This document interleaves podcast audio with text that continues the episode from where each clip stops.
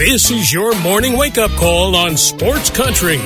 Grab a cup of coffee and hang with us every weekday morning for the latest news, sports, and other things going on around the world and in your backyard. Now, here's your host, Gene Gums.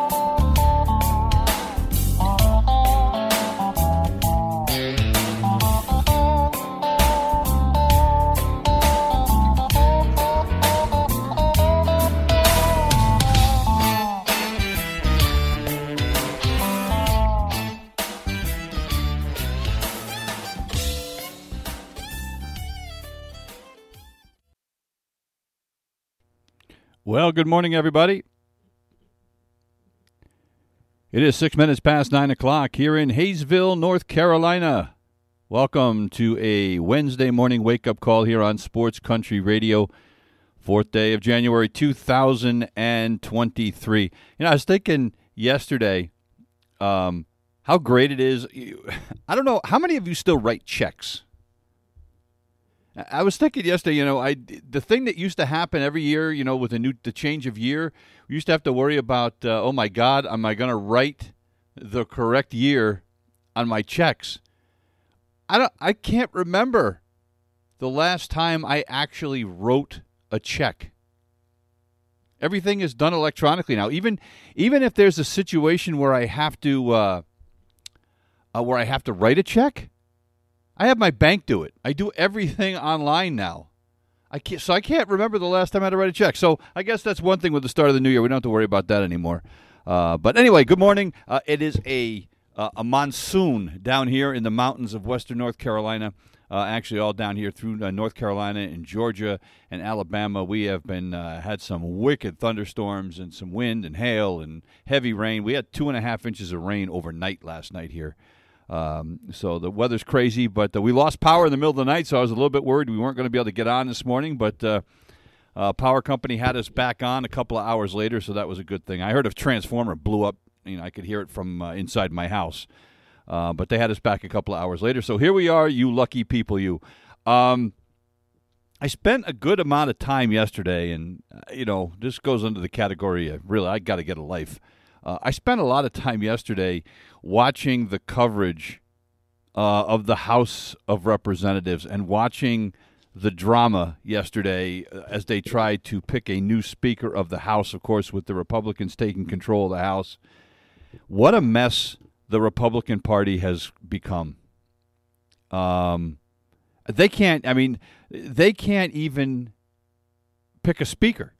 Three ballots yesterday, and Kevin McCarthy uh, the, the California representative uh, who you know pretty much thought that this was a done deal, couldn't get it done. Three ballots, couldn't get it. First time, folks, in a hundred years that a House Speaker could not be selected on the first vote. A hundred years. It's nuts.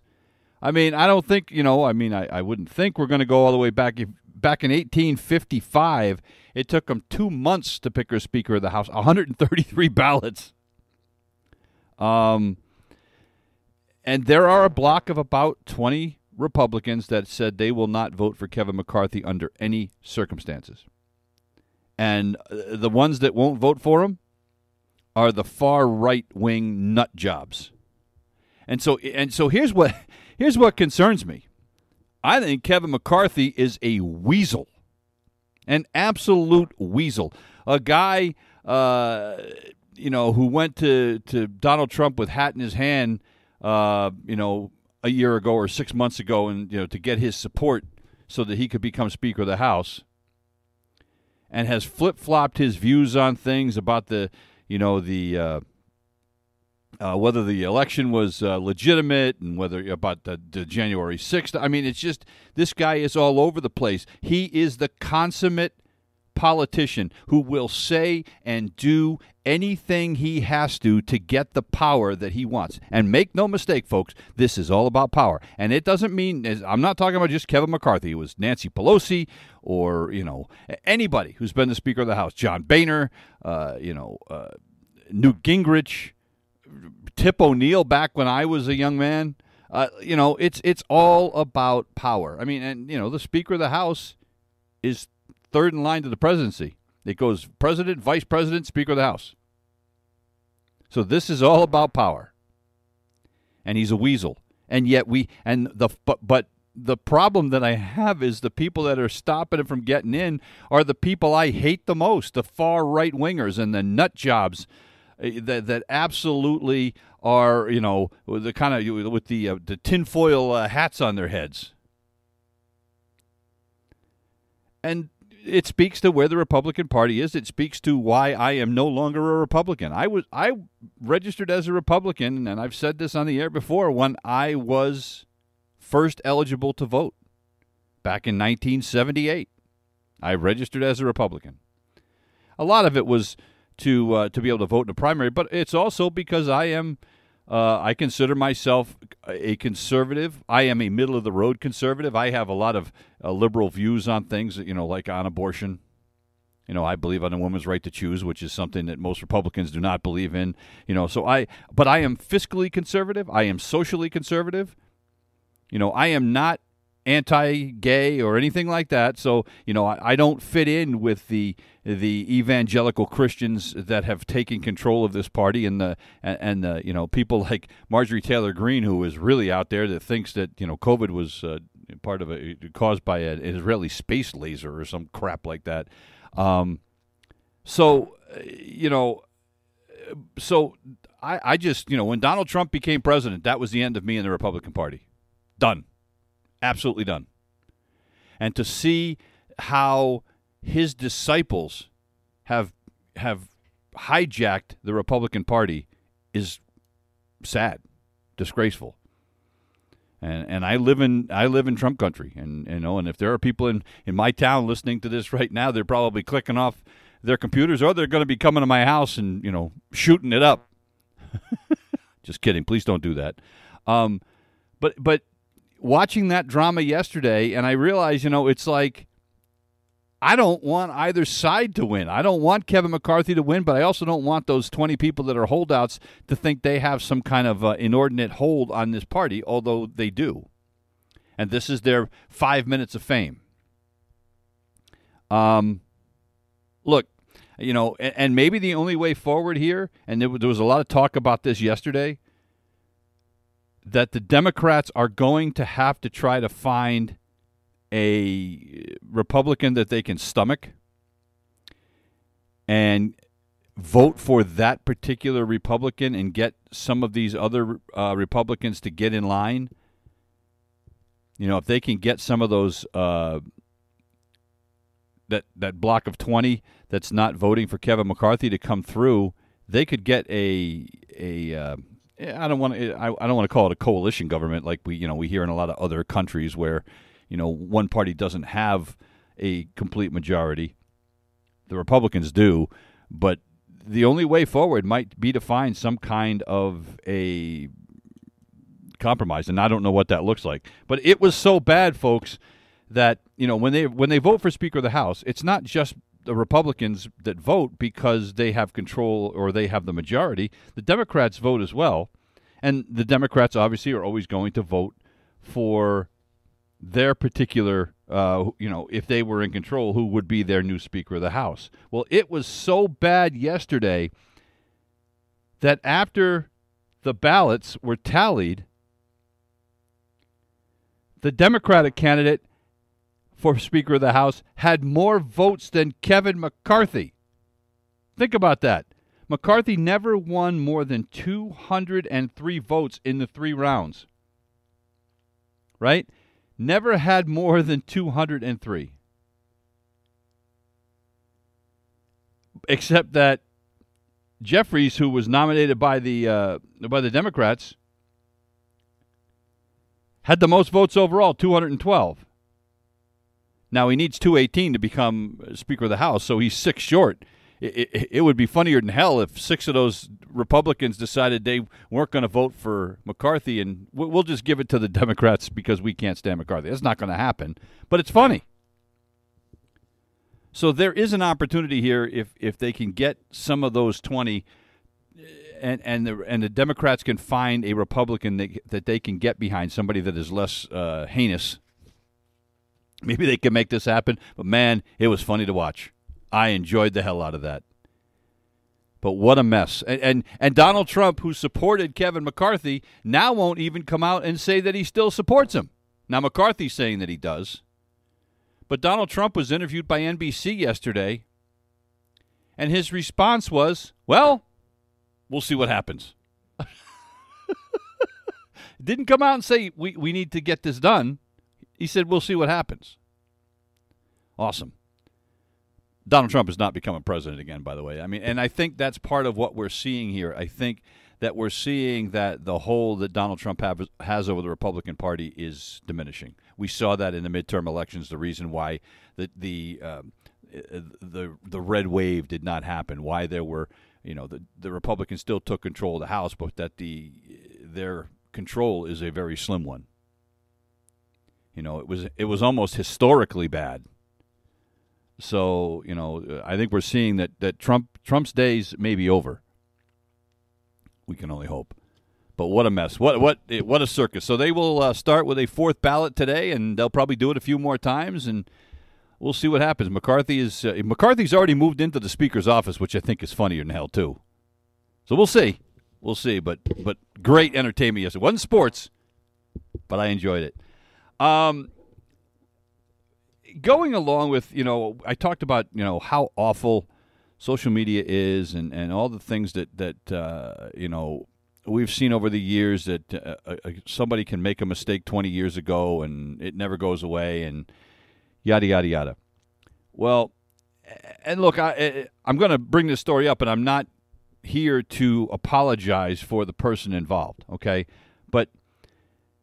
the U.S. Soccer Federation is now investigating the national team coach uh, Greg Berhalter um, for something that happened 31 years ago, 32 years ago now.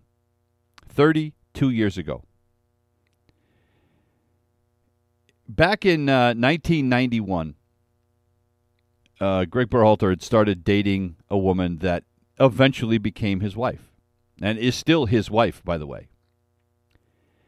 And something happened, and they were having some kind of an argument, and he kicked her in the leg. All right, and uh, and and during the World Cup, somebody contacted U.S. Soccer saying that they had information that was going to quote unquote take him down. Uh, trying to basically submarine Berhalter's relationship with U.S. Soccer because there's a lot of people that don't think that he's managed the team well enough, and uh, you know, and I don't know what they expect. I mean, uh, look, they they got farther in the World Cup this year, you know, than they have recently we just don't have the players that the rest of the world has, whether people here in the United States want to admit that or not. But there have been a lot of people that have been very critical of him, and now they're going after him for something that happened in 1991. Now, there's no excuse for kicking a woman, you know, none. Um, and and look, he admitted to it. He said, "Look," he said, "we'd been dating four months." And he said uh, something happened that would shape the future of our relationship. He said they were out drinking at a local bar they had a heated argument that went that continued outside. He said it became physical, and he said, and I kicked her in the legs. And he says there's zero excuses. It was shameful. He said I regret I regret it to this day. He said he immediately apologized. Um, you know that, uh, and she also said that you know she wanted nothing else to do with him. Yada yada yada. Um, he said. Uh, the, the, the authorities were never involved. He said he voluntarily sought out counseling, um, and he said he's never repeated anything like that. Um, you know, and, and, and so the woman uh, later became his wife. And, and again, there's no excuse for that, but basically, it sounds like somebody was trying to blackmail him or to submarine him by bringing up something that happened 31 years ago.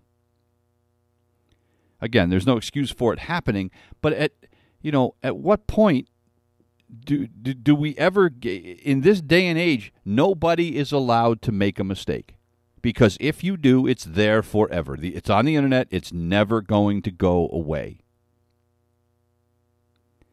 And one mistake in your life in the eyes of many people, will define who you are for the for all time. You know, and that's just it, it's crazy. It's crazy. Now, having said that,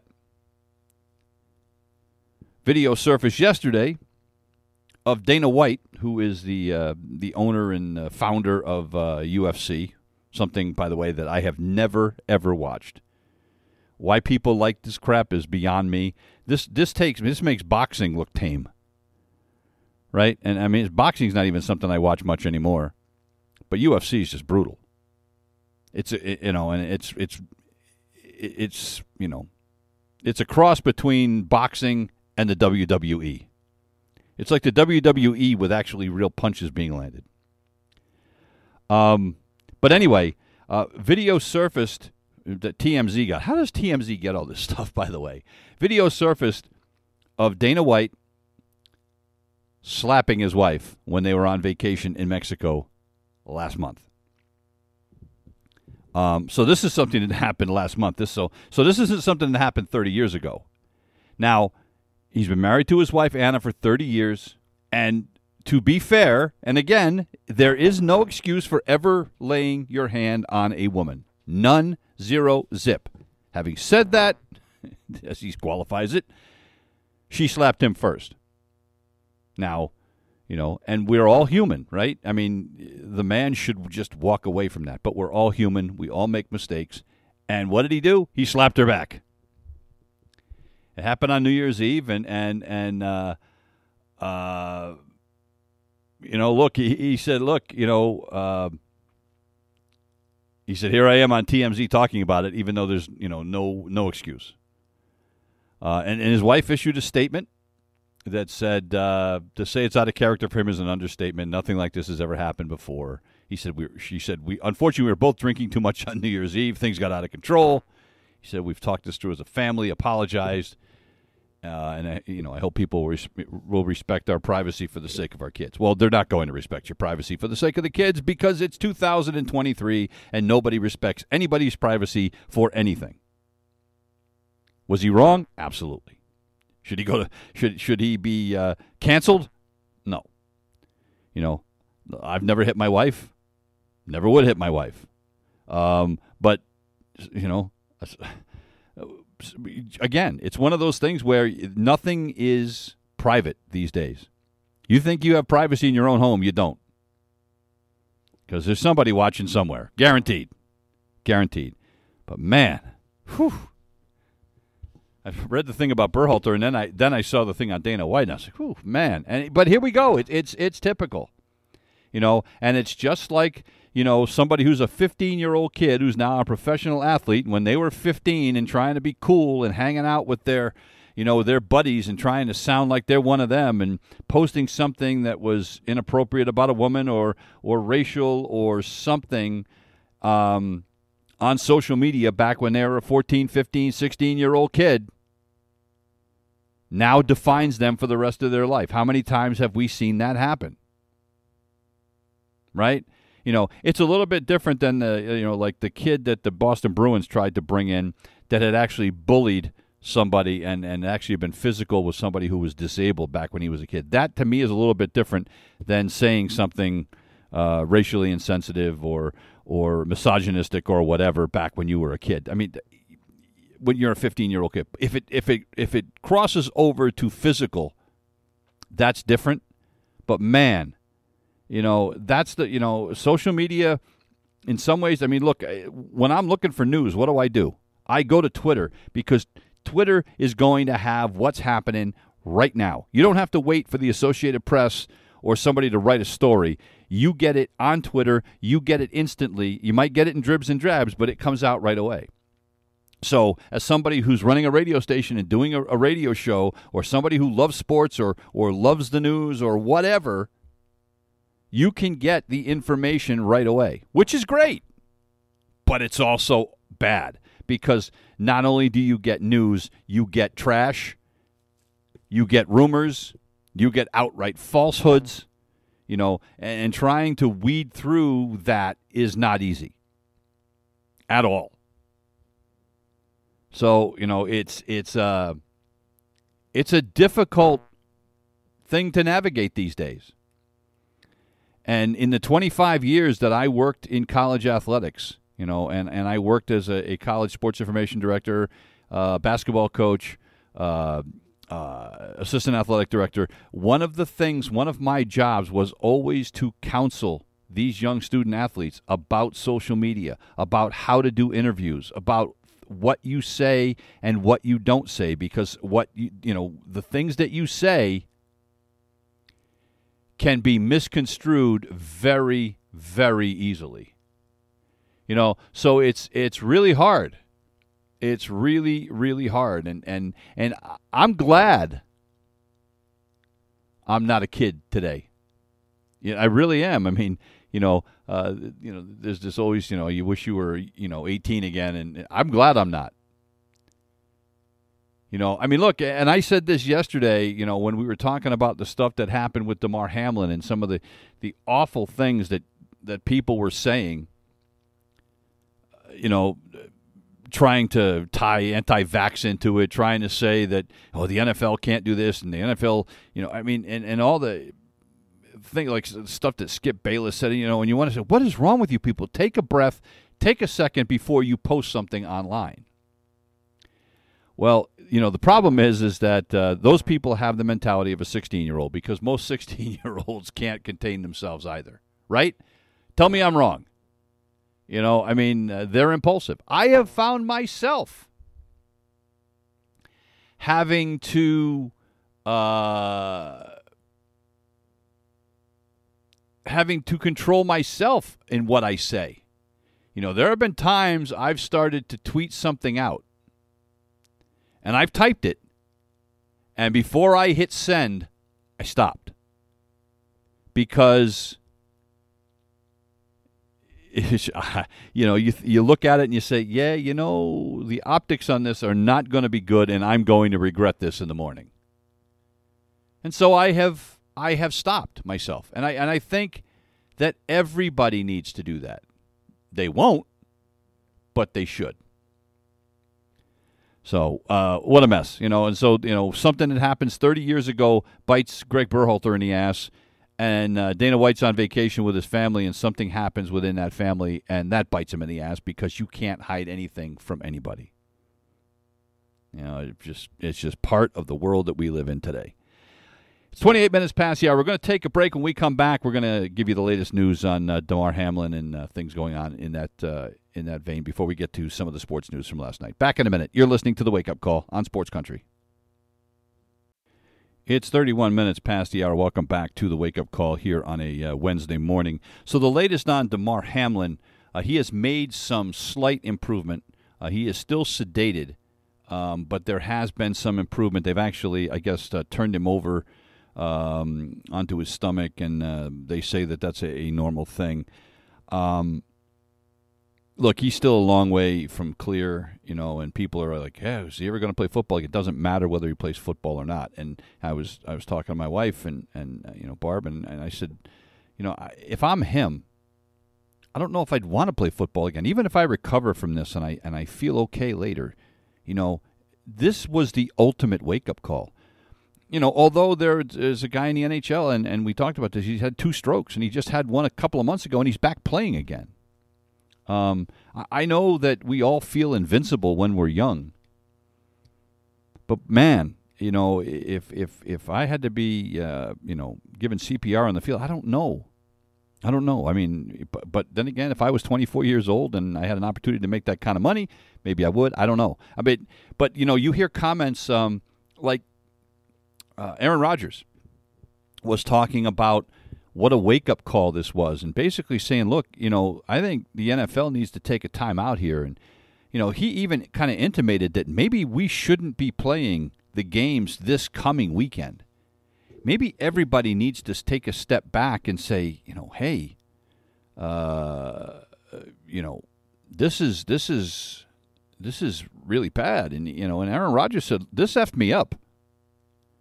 You know, he said, you know, I, I, this this really affected me, and he said, you know, I don't want to be 50, 60 years old and thinking about if am I going to be impaired because of the sport that I play, and you know, it really made him step back. And you know, Aaron Rodgers beats to the the uh, or marches to the tune of a different drummer, but at the same time, um, he's an introspective guy, and and I think I think he's right. Now, do I think that they should postpone the games this weekend? No, I don't. You know, I don't know. I, I don't think so. No, I think that I think everybody now is aware. I just think that look, as football is as violent a sport as you can possibly, well, other than maybe UFC because they don't even wear helmets.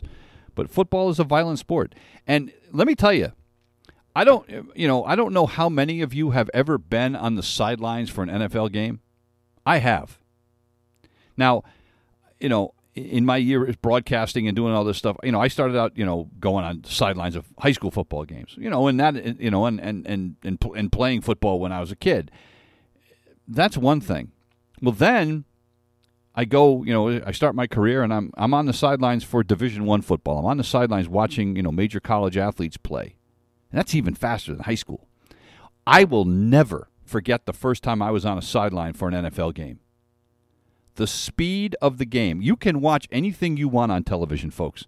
You, you can sit on your couch and you can watch a game. You cannot appreciate how fast and how strong and how violent these guys are until you are on the sidelines and you see it for yourself. Guys that are, you know, 300 and, you know, 50 pounds running faster than, you know, than most of us could and clobbering somebody, and it is violent. You know, and and so, uh, but it's also what they sign up for, right? You know, and and and they get well compensated for it. But there is a price to pay.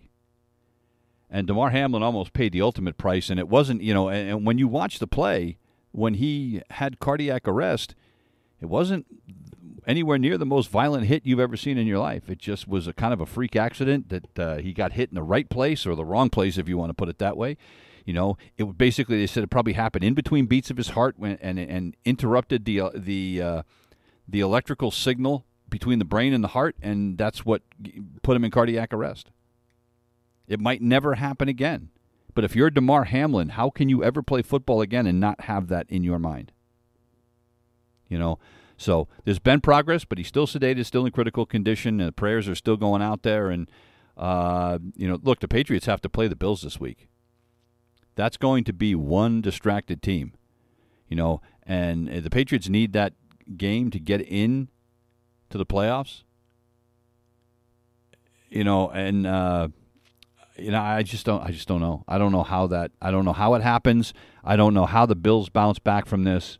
You know, I guess the best thing that could happen this week, you know, but I, but I don't think it's going to because we're just a few days away, is for Damar Hamlin to open his eyes and to start breathing on his own, and for you know the team to be able to take a collective breath that he's going to be okay. That might clear their heads up, but until then, I just don't know how they play that game.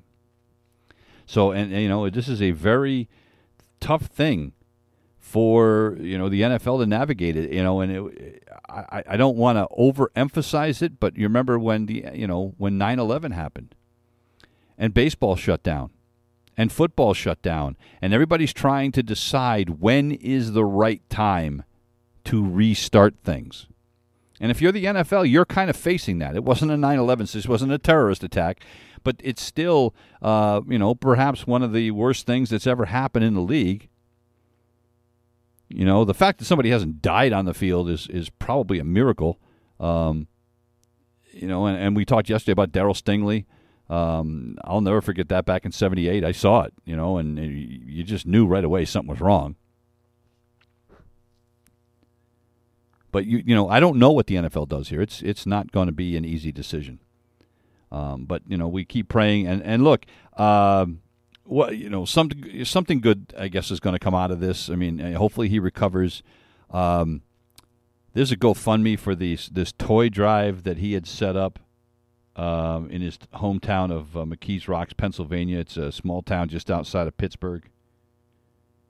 Four and a half million dollars of donations as of last night, had come into it, and they're probably over five million now. Like 176,000 people had donated, including a lot of NFL players. Tom Brady donated ten thousand dollars, and you know a bunch of other folks. And uh, needless to say, uh, it's been overwhelming for the family and uh, you know the people that were in charge of uh, helping him with the toy drive and stuff had said, "Hey, it's going to, you know, that money will go to help um, uh, the the other initiatives that he has he has going on as well in his community, as well as as well as hopefully taking care of him. And and you know, let's look. The NFL Players Association is going to take care of him, and the NFL they they, they just will. Um, so uh, you know, but but I guess if anything good comes out of that, you know, that would be it. Um, uh, and, and, you know, all we can do is keep praying. I saw an interesting thing on uh, Facebook yesterday. Um, somebody who was at the game was actually at the game and uh, tweeted this out yesterday, and and it was interesting. Um, you know, because all we saw was you know what we saw on the, on the television, right? Um, and that was limited because you know the cameras are where they are, and they weren't going to run onto the field with a camera because somebody would have punched them right in the head. But it was interesting. He said, you know, and, and this person tweeted out and he said, "Let me tell you what you didn't see on TV." And there's a there's like a laundry list of things, and, and basically saying, you know, um, that uh, the entire stadium was almost silent. Well, we kind of knew that. You could tell that. Um, but they said that many people, he said that many people in his section, both Bills fans and Bengals fans, just all broke out in prayer together. Uh, they said that they sat and cried with a Bengals fan just hugging each other. Um, uh, and it was they said there was a teenage Bengals fan in front of him. This, and this person was a Baltimore, I mean a uh, a Bills fan. There was a teenage Bengals fan in front of him that ran to get more tissues to make sure they didn't need anything and made sure they didn't need anything else. Said they saw grown men crying strangers linking arms. Uh, uh, Bengals fans circling around all the Bills fans to offer support. Uh, think about that. I mean, that's think about that. You know, I mean, it was just humanity. Kind of, it was people just being human beings, which you know, kind of, with all the crap that we deal with today, right? It's something that kind of gives you a little faith in humanity when you see things like that.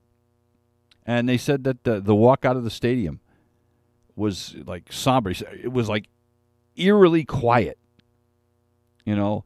And, and they wrapped it up by saying, look, you know, this is bigger than football.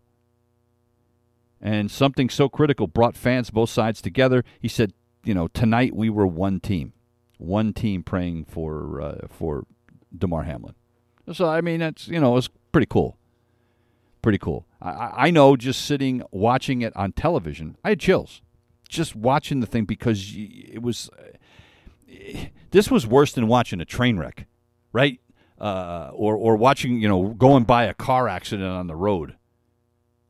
You know, because we just sat and we watched this for an hour or an hour and a half or two hours. I sat up until damn near midnight watching coverage, you know, to see what was going on, see if there was any change, and and it's just, uh, but to to, to see uh, to to read this and you know somebody that was actually there and, and the things that actually happened in the stadium, it, you know, it gives you a little hope in humanity. 41 minutes past the hour. We're going to take a break. Back in a minute. You're listening to the Wake Up Call on Sports Country. It's 43 minutes past the hour. Welcome back to the Wake Up Call here on a Wednesday morning. Um, some other football news, and I, mean, I don't know if it's news or it's not really a rumor, but there was a conversation, I guess, had yesterday between David Tepper, the owner of the Carolina Panthers, and Michigan football coach Jim Harbaugh about the team's head coaching position. Now, uh, the person who was aware of this, and of course, they're not going to tell you who it was, and you know, there's more there's more leaks in everything than in a in a calendar. It's unbelievable. Um, but they said that the meeting was more of a conversation rather than an interview. Uh, of course, Steve Wilks took over there when Matt Rhule was fired uh, in the middle of the year, and uh, they're five and six under Wilks. Uh, and and by the way, that's after trading Christian McCaffrey, their best player. You know, think about that. Uh, you know, and they've they've played 500 ball, and up until their loss to the Tampa Bay Bucks last week, they were still in the hunt for playoffs. Um, look, uh, I don't know whether Harbaugh leaves Michigan or not. I don't know what he else he has to prove there other than winning a national championship, maybe winning a bowl game. I think he's I think they're one in six, something like that in bowl games since he's been there. Um, but look, they're uh, you know they've had a lot of success with him there. He's 59 years old. He's 74 and 25 at Michigan, and they were 13 and 0 this year until uh, TCU upset them last weekend. But this is a guy that also had a lot of success in the NFL. He was 44 19 and 1. Um, they won two NFC West titles and reached the NFC Championship game three times in four years when he was the coach of the 49ers. Um, and and he helped the 49ers get uh, to Super Bowl 47 and they lost to the Ravens 34-31 great game. So um, you know, the only year they didn't make the playoffs was this last year in San Francisco when they went 8 and 8. Um, so I, I don't know whether he goes back. You know, he said no. You know, he said he has said that he's staying at Michigan. But man, you know, how do you stay? I mean, this is a guy that played quarterback for 15 years in the NFL and has had a lot of success and – you know, uh, you know, maybe he's tired of beating his head against the wall. You know, I, you know, at Michigan that, to, to be able to to get over the hump. I don't know. I don't know. But uh, I thought that was interesting that uh, there is an opportunity, perhaps, for Jim Harbaugh to return to the NFL. Uh, there's going to be a couple of openings. There's one, there's one in Denver, so time will tell. Uh, I watched some hockey last night. I watched the, uh, and I can't call them my hometown team, the Carolina, the Carolina Hurricanes, because I will never root for the Carolina Hurricanes, the former Hartford Whalers that uh, Peter Karmanos carpet bagged them and took them down to Carolina. I will never. He and Gary Bettman, he commissioned NFL, NHL. I'll never forgive them. So I can't root for them. So I actually took some glee in the fact last night that the Carolina Hurricanes lost to the New York Rangers last night. Uh, they lose five three uh, despite having a 3 2 lead at the end of two periods, and the Rangers scored three goals in the third period. Um, uh, Artemi Panarin uh, scored the tying goal, and then uh, K'Andre Miller scored the go ahead goal, and then uh, a, an empty netter in the final minute gives the uh, New York Rangers the win last night. And that, look, the Hurricanes are having a hell of a year. I mean, there's, uh, you know, whether I like them or not, they have are had a hell of a year, and that snapped a streak of 11 straight games um, where they had gotten a point. They haven't. They actually had points in 17 straight. They hadn't lost in regulation since November 23rd. They had won 11 straight. They hadn't lost in regulation since November 23rd. That that's amazing. That is absolutely amazing. Right now, they sit behind the Boston Bruins in the Eastern Conference with 56 points.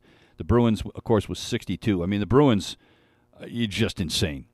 Bruins are 29 4 and 4. Uh, I think they play against the uh, the Kings tonight out in Los Angeles. Uh, but the Bruins have not lost at home. 19 0 and 3 at home. Nuts. Absolutely nuts. But uh, you know, look, the the Panthers are, I mean, the uh, Hurricanes are having a hell of a year uh, on their own. Uh, the team, that, if I'm if I'm going to root for a hometown team, it's probably going to be the Nashville Predators. And when I think about it, it probably makes you know, even though I live in North Carolina and and the Predators are in Nashville and Tennessee, it's four hours away from here. Well, where the Panthers or where the Hurricanes play is three and a half hours away. So, so Nashville is just as close. So the Predators win last night. They beat the Montreal Canadiens last night uh, by a final of six to three. Um, uh, Predators are having a uh, a so-so year. Uh, they, they, sit kind of at the bottom of the Central Division. Uh, they are not in playoff position right now, but they have played much better uh, of late, and they are a, a, really good home team. But in their last ten, they're playing above 500 hockey. So they win last night, six to three. Um, a a big first period. Actually, they led five two at the end of two, and then uh, they just hang on to win that. So, uh, uh, got to watch a little bit of hockey last. It feels weird watching hockey, living in North Carolina. It just does. You know, I, I know it probably doesn't make any sense. Then, well, I was switching between that and the Celtics last night. The Boston Celtics, who have the best record in the NBA. All right. The Boston Celtics folks are 26 and 12. Well, they were 26 and 10 until their last two games. and their last two games, they have been absolutely putrid. They lose at Oklahoma City last night, a short-handed Oklahoma City team last night. They allowed them to score 150 points. The Celtics lose 150 to 117. And that's after getting beat by a awful Denver team. 123 to 111. I say awful. I mean Denver's got a good record, but the Celtics are a more talented team and it's not close. But man, they have got to figure this defense out. Defense has been a problem for the Celtics team this year, although it looked like in December they had kind of, you know, figured it out. Well, last night they just got absolutely lit up. Oklahoma City shot almost 60% from the field. They shot 50% from three point range last night. They were 20 for 40 from three point range. It's absolutely insane. Just awful. And the Celtics also turned the ball over 17 times last night, which doesn't help. Jaylen Brown played at 27. Jayson Tatum uh, had 29, but who cares? You got to play defense, and I don't care what level. And I don't care what sport. There is, you know, one of the most famous sayings in sports, and it doesn't matter what sport it is. Defense wins championships. You know, and when you get into the NBA playoffs, it's a different game. Defense matters. And the Celtics have not shown the ability to play consistent defense all year, despite a 26 and 12 record. So I think if you're a Celtics fan, there's reason for concern big time reason for concern. And you wonder if the Celtics are going to have to make some kind of move to do something to shore up that, that defense. Look, they're supposed to have Marcus Smart was the defensive player of the year in the NBA last year. Well, when you have the defensive player of the year on your team, how is your defense this bad? Well, it's it's bad because he's the only one playing defense you know, and, and after the game, you know, Jaylen Brown and Jayson Tatum talking about, you know, saying, oh, we got to do better. And yeah, no shit. Oh, excuse me. it was just brutal last night.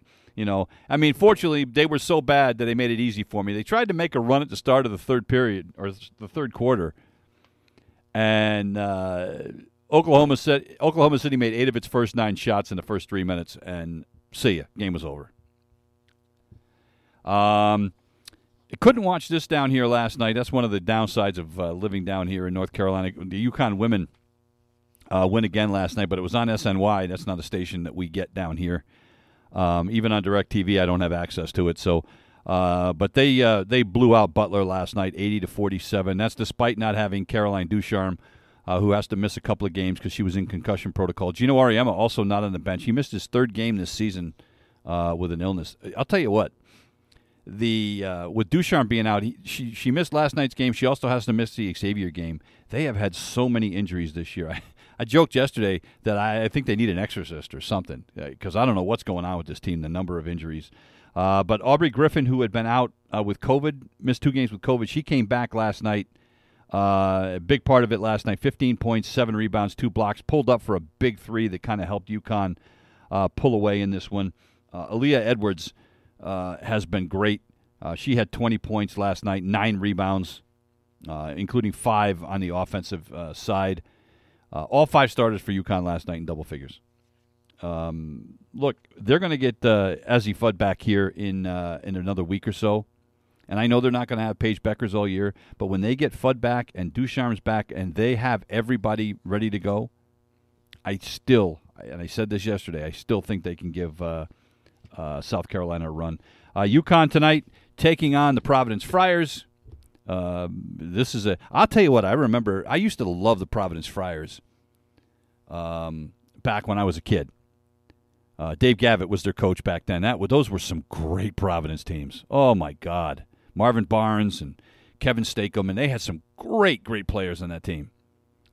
And uh, but uh, now uh, UConn kind of owns Providence. UConn comes in the number four ranked team. Providence had a pretty soft schedule early on. It'll be interesting to see, um, you know, how they are. Look, I have a lot of respect for Ed Cooley, the coach of Providence. Used to coach at Fairfield University. Really nice guy. Um, I hope uh, uh, I hope they have a decent season, but I, I think they're going to have a hard time uh, matching up with that UConn team tonight. UConn coming off their first loss of the season, and they're pissed. they're, they're pissed. So I think that uh, I think it's going to be an interesting game tonight. But I, I think that uh, I think that uh, UConn wins this one probably by 15. Uh, one last thing before we get out of here this morning. I saw this this morning and it made me kind of throw up in my mouth a little bit. Uh, NESN, the New England Sports Network, of course, they carry uh, Bruins games, they carry uh, the Red Sox games. They're owned by John Henry, the owner of the uh, uh, the Celtics, his, or the I mean the the Red Sox. He's the primary. I think they, they, he owns eighty percent of uh, NESN or something, but they have hired a new chief operating officer, and his experience is integrating sports betting with sports content. I am so tired now of turning on every every pregame show, everything in every sport, every network. It's all got gambling on it. And I'm sorry, folks. You know, and this isn't about the old man getting off my lawn. Gambling and sports. I know there's been sports gambling for as long as there's been sports.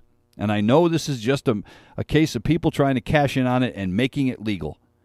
But gambling and sports don't mix. It is a recipe for corruption.